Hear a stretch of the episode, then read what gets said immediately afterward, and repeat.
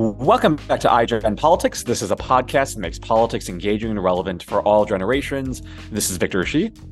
And I'm Jill Wine-Banks.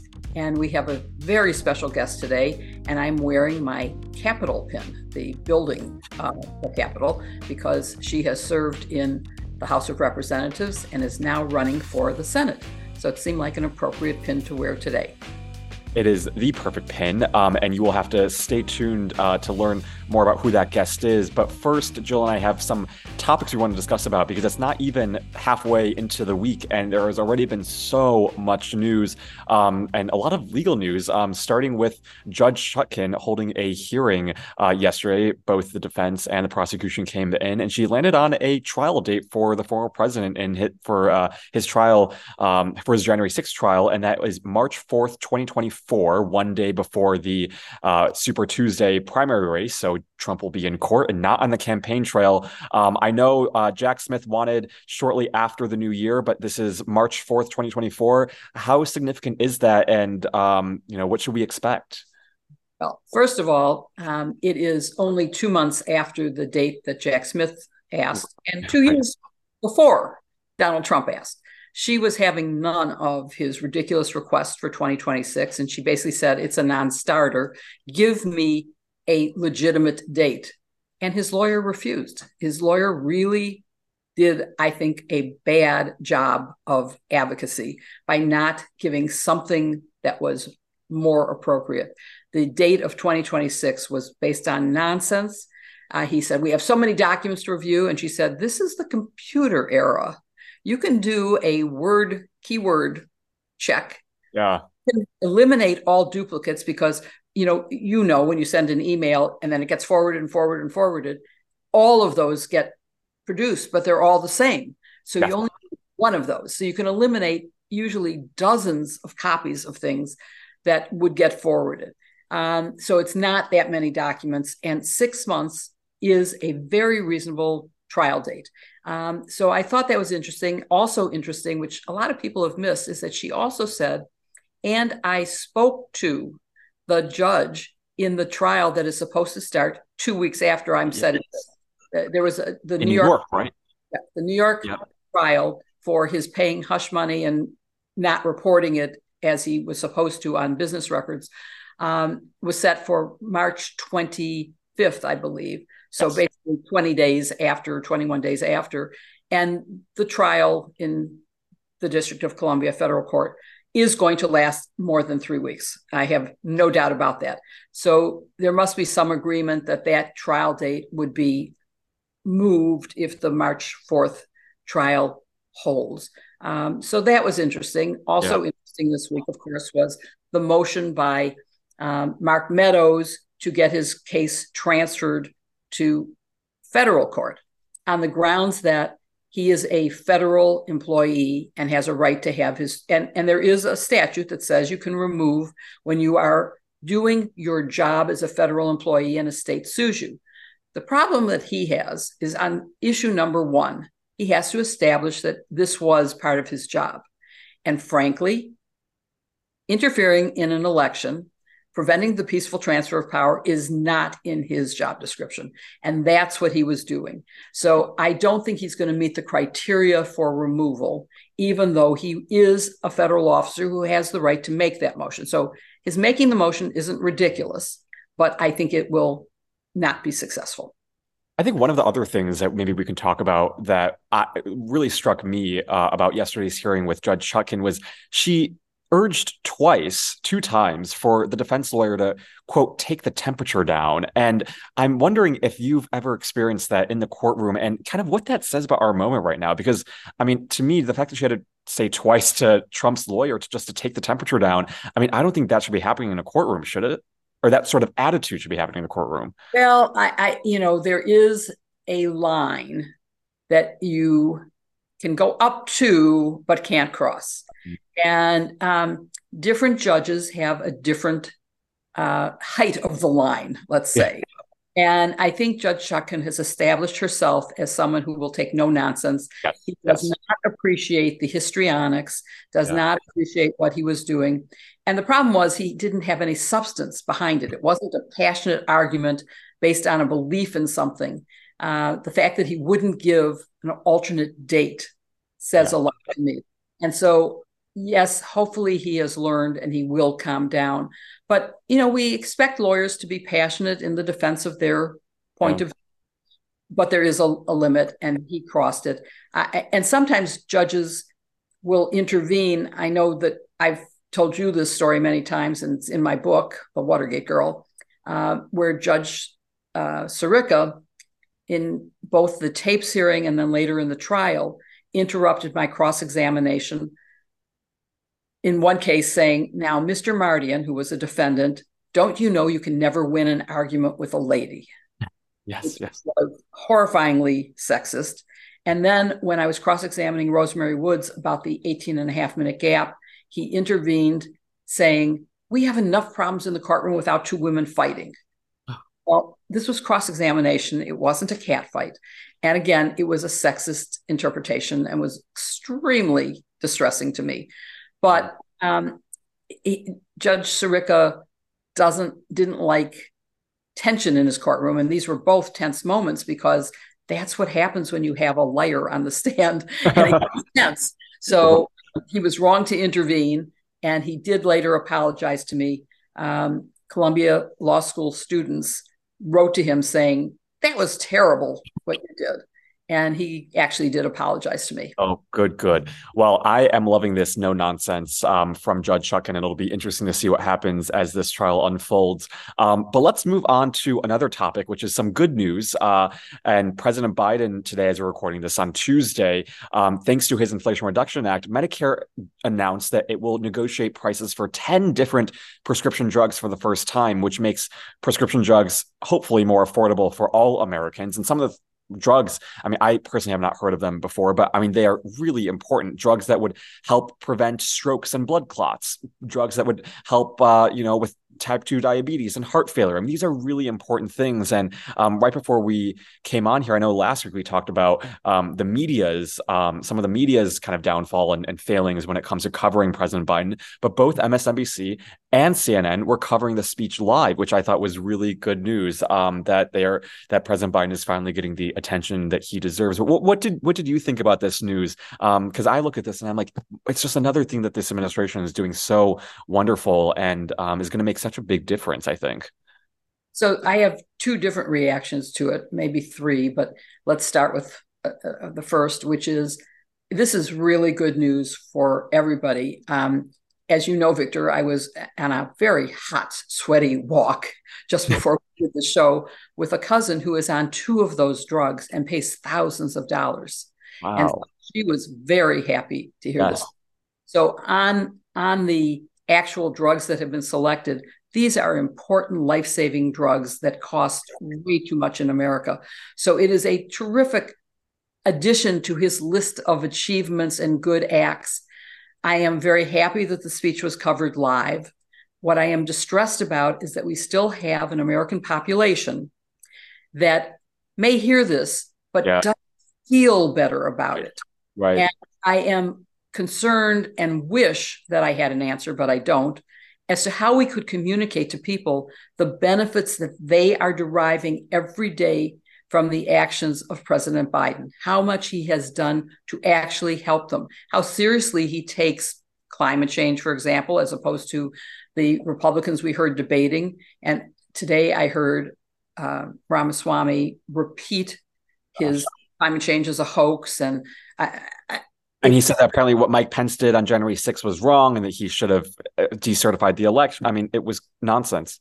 It, it, it's so distressing to me. So I, I think what's important, and I'd love to hear from our audience if they have any suggestions on how one can make people realize the benefits they're getting, not just hear them, but to really feel them, because what will make people change their vote is how they feel the emotional reaction to it if they understand that and i think you know now people are getting insulin at a greatly reduced the people are getting insulin they know the benefit. And the people who will get eliquis will know the benefit.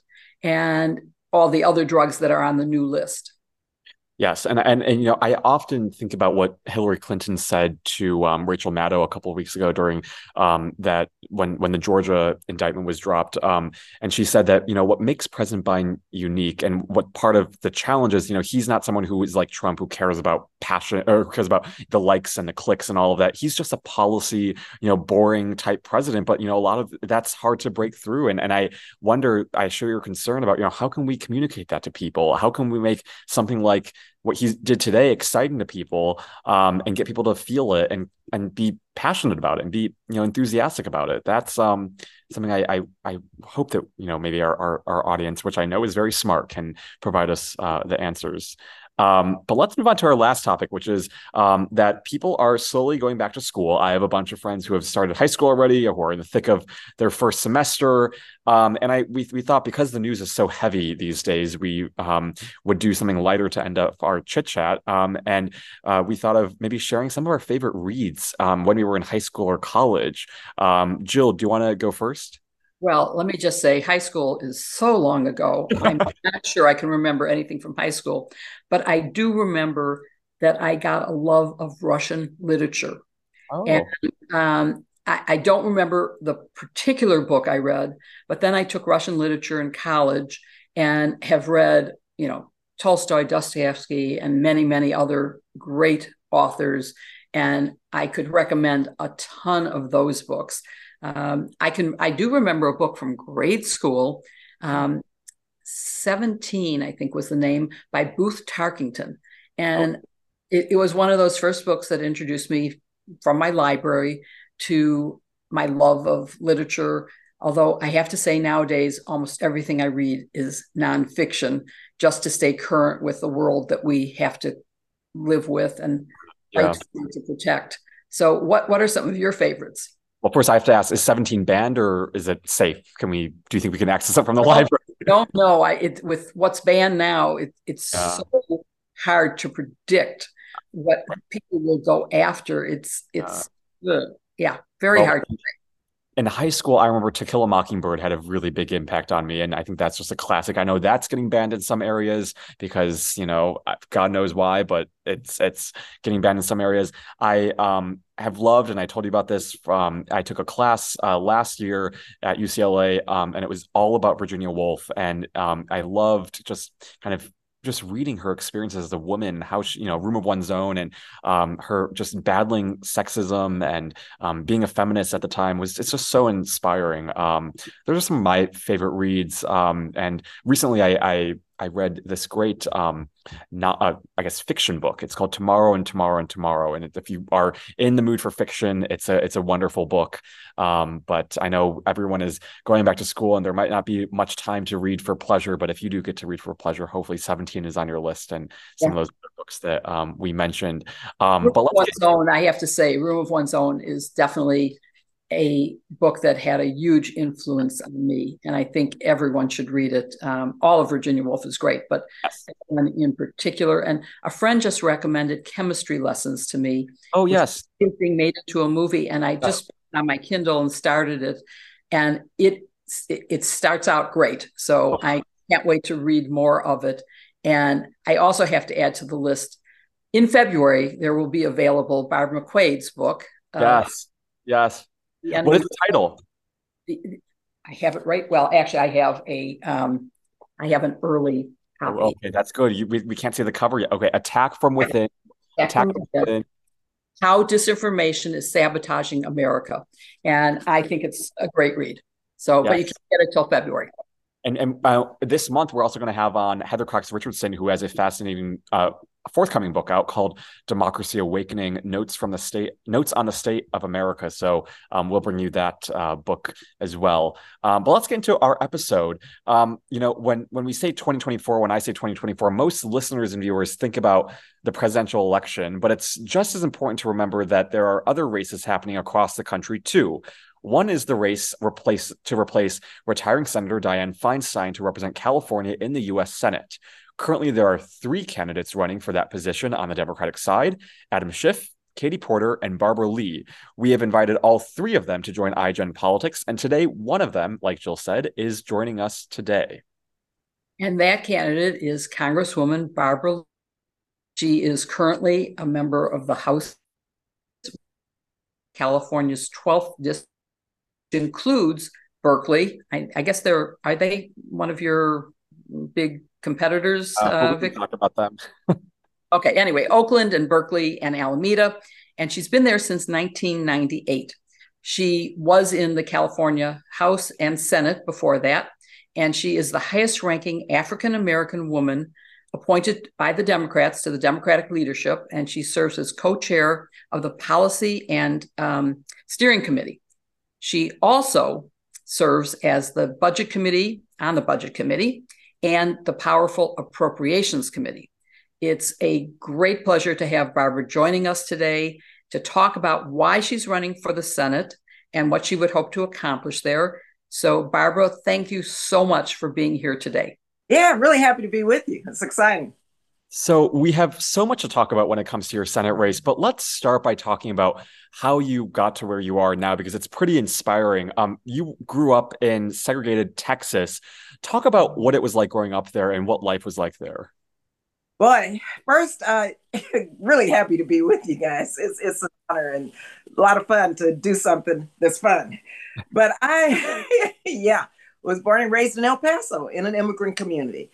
So I was raised with uh, primarily um, Latino and Latinas uh, in the immigrant community who were my friends, and we um, had uh, a tough time in El Paso because when I was growing up, of course, everything was segregated. I had to drink out of the colored only water fountain. I couldn't go to the I, the Plaza Theater downtown because I was black.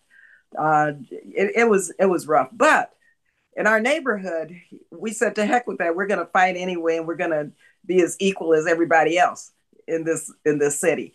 And in context, my mother was the first African American woman in El Paso uh, to integrate. Then it was Texas Western. Now it's the University of Texas at El Paso. The NAACP had a lawsuit, and she was a plaintiff. And so she was working, taking care of her elderly father, my grandfather, who we lived with, raising three girls, and going to school. And so she was one of the 12 plaintiffs. My grandfather was the first African American letter carrier in El Paso. He had his degree from um, Austin Tillotson College and HBC, HBCU and he spoke fluent Spanish. And this was a big deal in El Paso. He was 33rd degree Mason, active with the NAACP and his church, the whole nine yards. My dad was in the military. Uh, he was in the, um, before I was born, he was in the 92nd Battalion uh, based in Italy. This was the all black battalion in the army supporting the Normandy invasion. Uh, when my father, he also was fought in Korea. When he came back to um, El Paso, he and my mother got divorced and uh, my dad went, well, he went back to Japan after Korea. He was stationed in Japan and he married my stepmother, Reiko Tut. And so Reiko, uh, she and my mother became good friends because they had three girls, you know, us. And Reiko didn't have any children. And so we spent a lot of time with Reiko and I got a chance to learn a lot about uh, Japanese culture and, and a lot about Japan through my stepmother uh, because I stayed with her on the weekend. And so you, you can kind of see how um, diversity was in my life from day one, yet the seg- segregation and the diminishing of me and my family as Black people was also in my life. The schools were um, segregated in El Paso, and my mother and dad and grandfather and family said no more segregation, even though uh, the Black schools were probably the best schools, but they didn't want us to go to a black school because I was segregated. So we ended up going to Catholic school. So my sister and myself, we were the only two black kids in that school for eight years. And so it was really hard because although the teachers, Sisters of Loretto and Monsignor Buchanan, they sort of helped me out because they understood what I was going through. And I'll give you an example. Whenever in the books, in, the, in our textbooks, the issue of slavery, and of course, no Black history, but slavery was raised as a period of time in a negative way, like it was the slaves, enslaved people's fault that they were enslaved. Mm-hmm. Everyone in the class would look at me with a like real bummer. Now, this is as a child, I'm growing up. Wow. It was awful.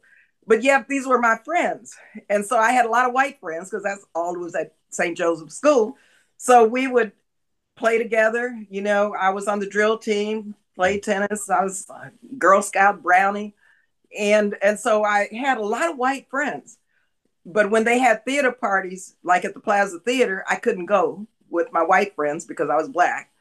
And uh, but yet in, in class, whenever enslaved people were either written about or talked about in terms of slavery, it was like a real downer for me because everyone would look at me like, what is wrong with you and your family? You know? So it was a real crazy life.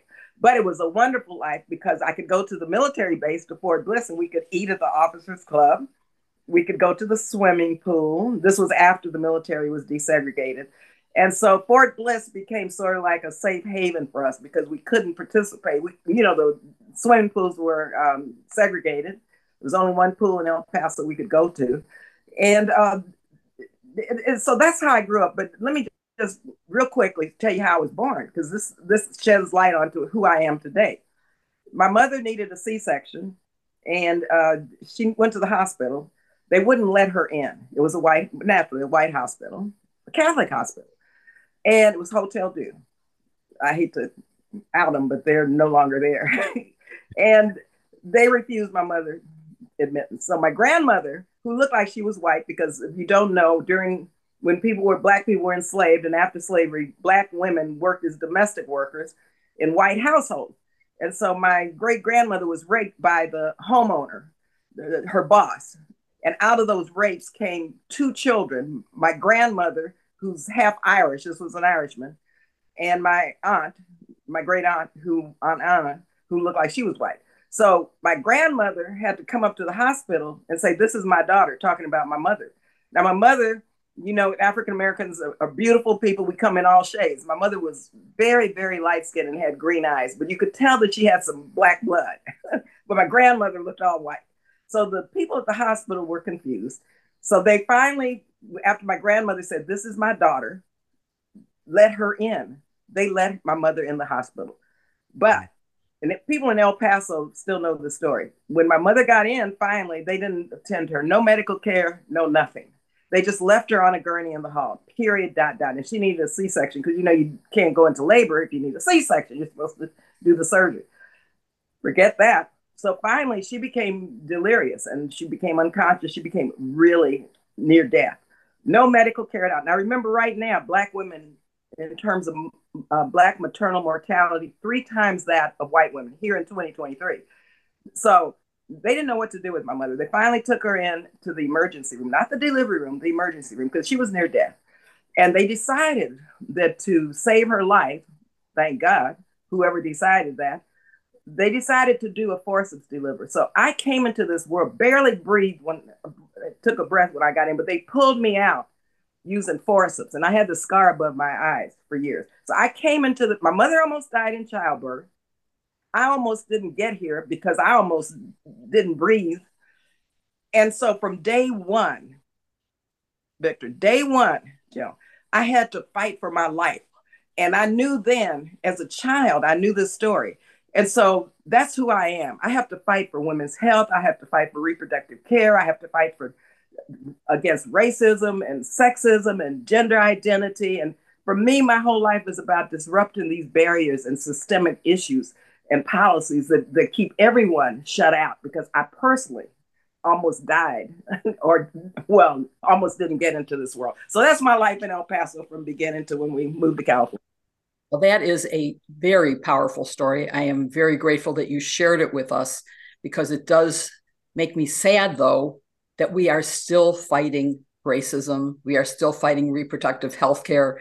That's really sad. But you certainly have come a long way from that episode. Um, you went on to get a master's in psychiatric social work.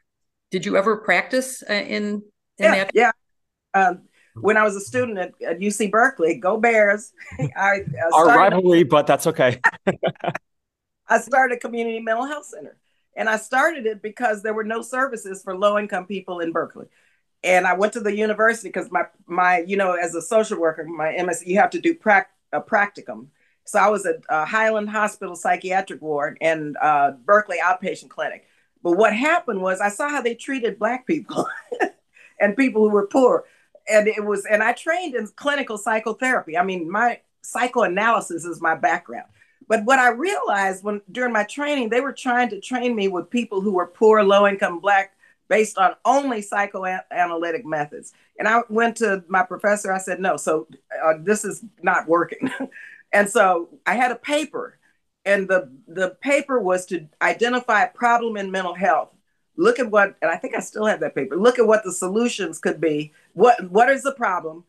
propose the solutions. So I wrote about the problem of the delivery model of mental health services to Black people and low income people, did the research on what was available, and then did a proposal on how to change the modality, treatment modality, so it would be more relevant to uh, the population that we were serving. So I developed that proposal. I got an A in the, that class, developed the proposal into the, the paper into proposal. And I had to, we had a community projects office at UC Berkeley.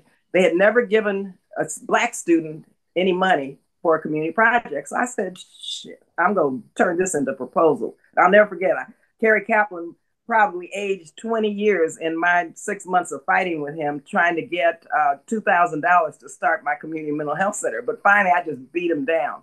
I just said, look, you've never funded a black student at all. I am going to get money from you all to start this. Bottom line, I did. I got $2,000 and I started my community mental health center called Community Health Alliance for Neighborhood Growth and Education, Change Incorporated, because part of the problem was a stigma of mental health.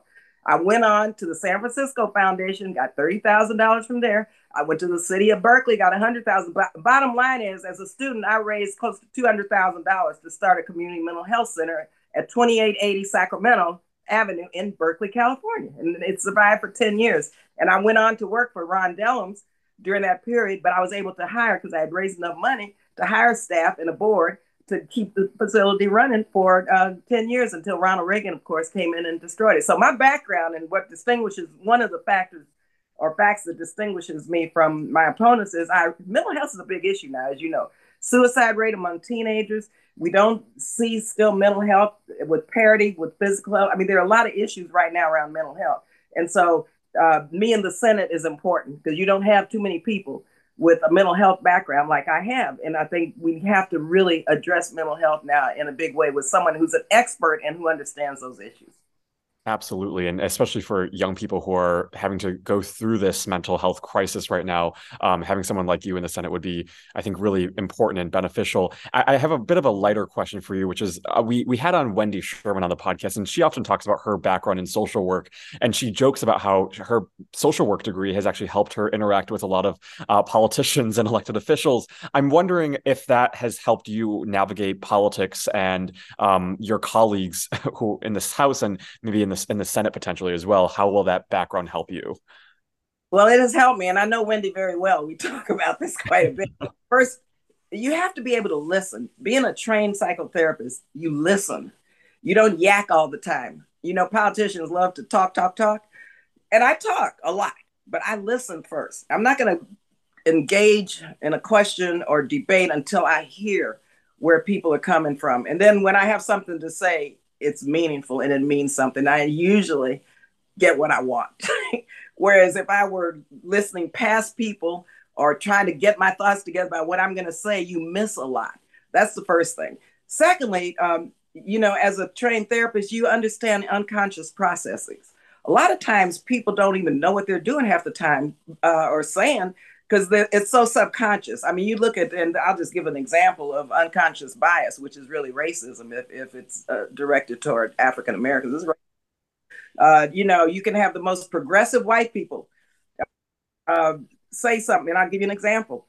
Uh, people who donate to me or, or who I ask for donations for my campaign. Barbara, we love you. Now, these are mainly white people, okay?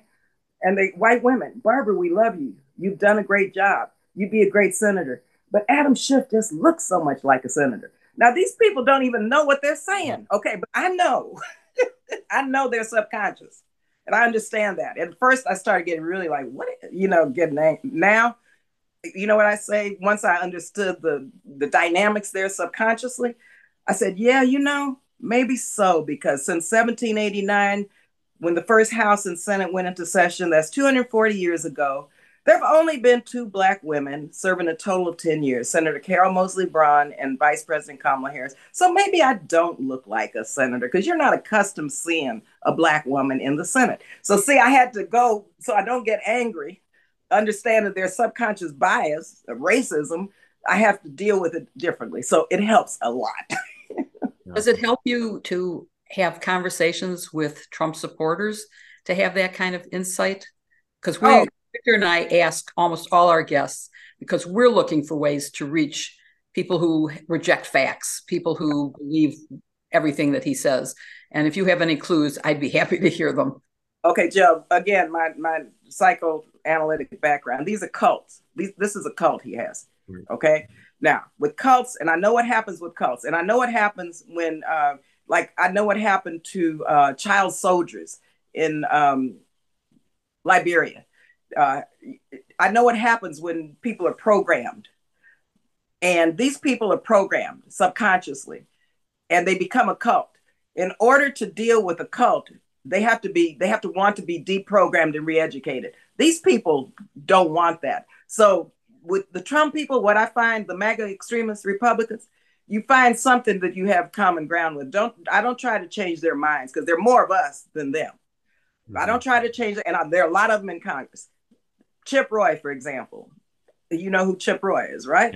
Yeah. okay, uh, I'm trying to kill the authorization to use military force. The only one, you know, I was the only one who voted right. against that. Trying to repeal it. I have 49 Republicans working with me on that. And I have Chip Roy as my main partner to repeal that. And we talk about how we're going to move forward to repeal that authorization because it set the stage for forever wars. I don't try to say, hey, you're out there. Can't you be reasonable?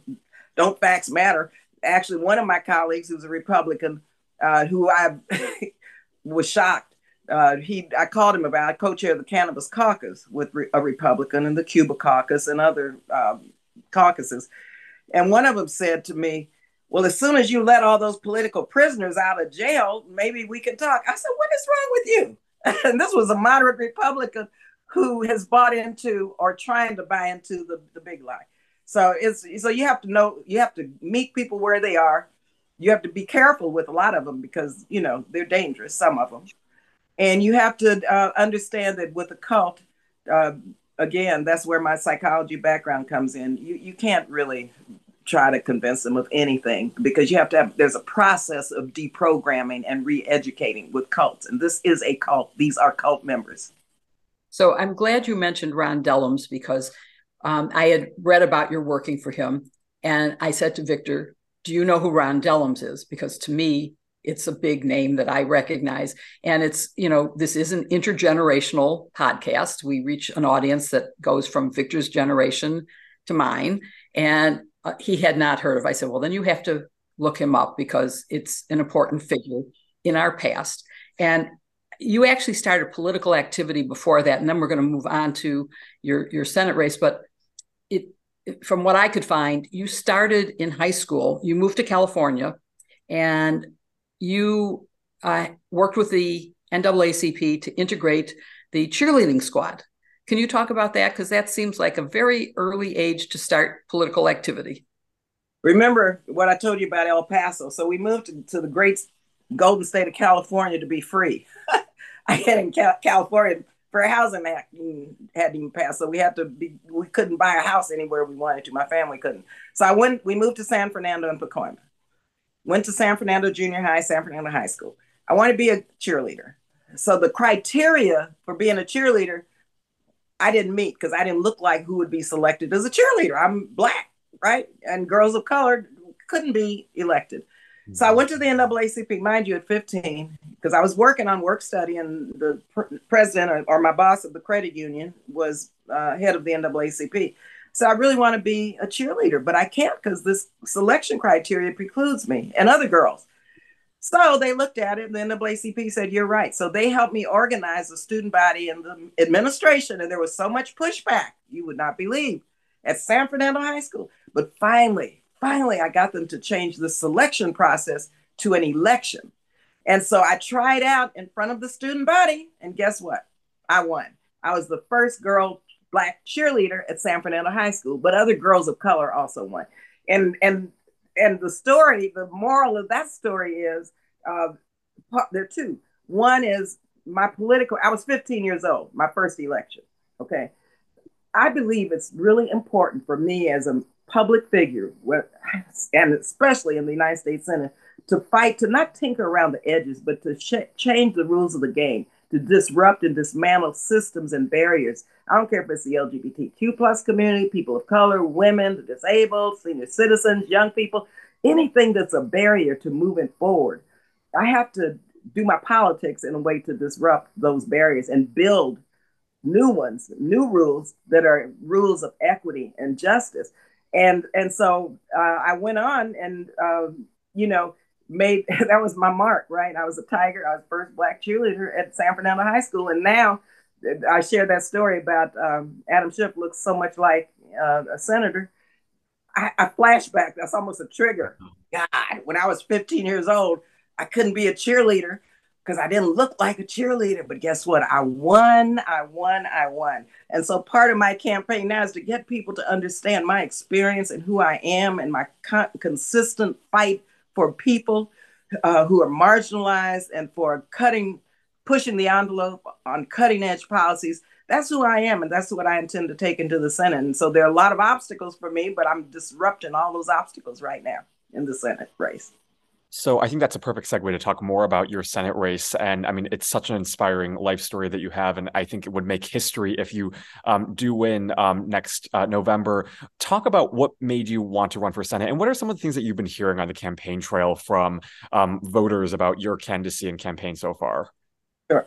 Uh, well, the polls show we're neck and neck. I'm at 13%. This is a public poll, you see. Uh, Adams at 16%, Katie Porter is at 19% people are surprised because I haven't spent because I can't raise money like you know white people can and white women can.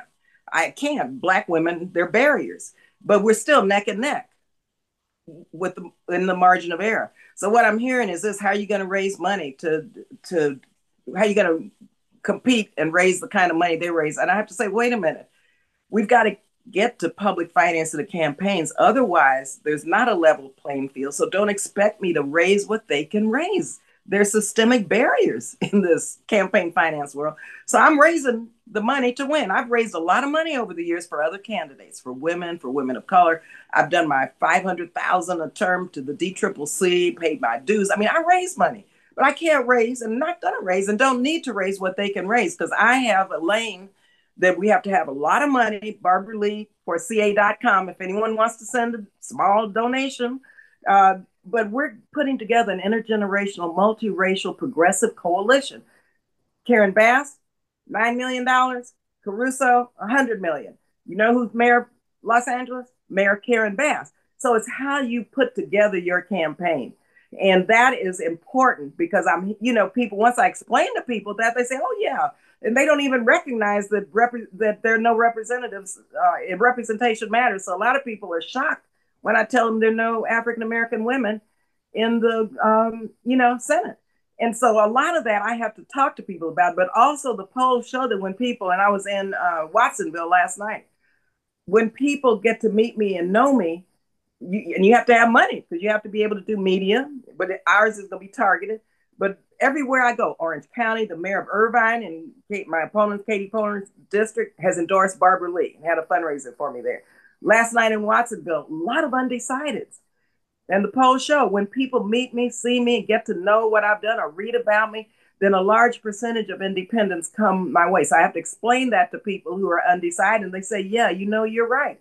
I'm so proud of Gen Z for Change. I mean, young people get it because they know my record on climate. And if they don't, they somehow studied about me, and which is like, really, how'd you know that? And they trust me, and trust is a, and I hear this, Victor, all over the state. It's like trust. Young people are very smart. They know who's with them and who's not. They know that this is not, and young people tell me this we know you're not running for yourself, you're running for us. And so I'm really proud of Gen Z for Change endorsement the San Diego Young Democrats, young people are really helping me. And when people see these young people in my campaign, it's like, how did that happen? so, you know, there are a lot of like, what, how, what are you, how are you doing this? And so, but I think it's, as again, this is the other point. as an African American woman, we always have to think out of the box and work out of the box because we have been through so much in this country in terms of racism and sexism and uh, having to take the back seat. Well, we have a seat at the table thanks to Shirley Chisholm, and we're going to keep that seat and we're going to make sure everyone has a seat at the table. And so people have to understand that, and we're here to stay. Well, you've mentioned another key name that resonates very much with me. Uh, and I know Victor knew who Shirley Chisholm was as well. Um, but in the fact that you are all so close and it's a neck and neck race, what do you say to people who say, well, why should I support you instead of Katie or Adam? What what about you, Barbara, makes you the one that I should want to be my senator? What's your, you know, your elevator speech on that? Well, aside from representation matters, I mean, I have the experience. When you look at my background, how I have stayed strong, I have fought against my own party. I've stood against the Republicans, and just one example is the authorization to use military force. I, I when when there's something that you have to stand in the storm and be right on, and not let people pull you either way.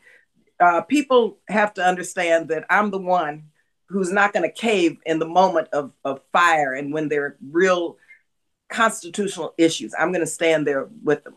Uh, secondly, when you look at how I have delivered and my progressive credentials, uh, they don't compare to anyone in this race. I mean, I have led on so many issues on reproductive justice. I've led on cannabis reform. You know, I'm trying to deschedule marijuana. I, I stepped out there and introduced the Marijuana Justice Act before anybody even would touch marijuana justice. When you look at voting against uh, the Afghanistan war, the Iraq war, well, one of my opponents wasn't there, another was. They voted for those wars. when you look at uh, the ability to work with them with Republicans, I went to George Bush and said people are dying from HIV and AIDS everywhere in the world, especially in Africa. He signed my legislation, PEPFAR, the Global AIDS Initiative, and I had to negotiate with Henry Hyde and with uh, Senator Frist and with George Bush, saved over 25 million lives. So uh, that's just an example of how, as a progressive, I am a negotiator, a legislator, and an appropriator. And I have led on issues of poverty here in California, and my opponents haven't. Here in California, we have 40 million people in the Golden State. 20 million people are living one paycheck away from poverty. There's nobody in the Congress who's pushed the Democrats to use the P word, poverty. So I worked with Bishop Barber, and we were primarily responsible for the child tax credit, trying to make that permanent, trying to look at the whole wage gap in terms of uh, affordable housing and how we bring um, a living wage to people in California. I've been out there with labor unions and, and on strikes and negotiating contracts and whatever. So there's a big difference.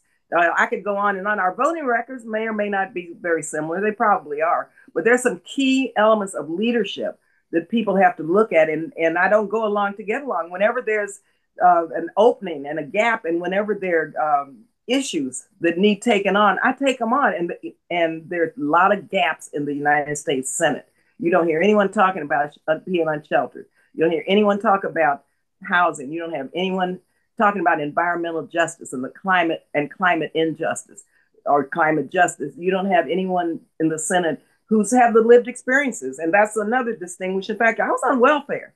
I had to raise my kids on public assistance when I was a student in at Mills College, uh, food stamps, Medi-Cal. I mean, it was hard. Childcare. I had to take my kids to school with me. They sat in classes with me uh, when their school day was over because I could not afford childcare. Here we are now, 2023. Women families can't afford childcare because it's out of reach for everyone. So I have a lot of uh, lived experiences that many Californians have, and that is a distinguishing factor between myself and others. I mean, I think your record really speaks for itself. And, um, you know, I think that's part of the reason why there is an intergenerational coalition and movement behind your campaign. But there's also, I think it's hard to ignore, and I can totally see people trying to raise this. And I'm, and I'm curious about how you address this, given the person who's stepping down uh, this term, Dianne Feinstein, and her age.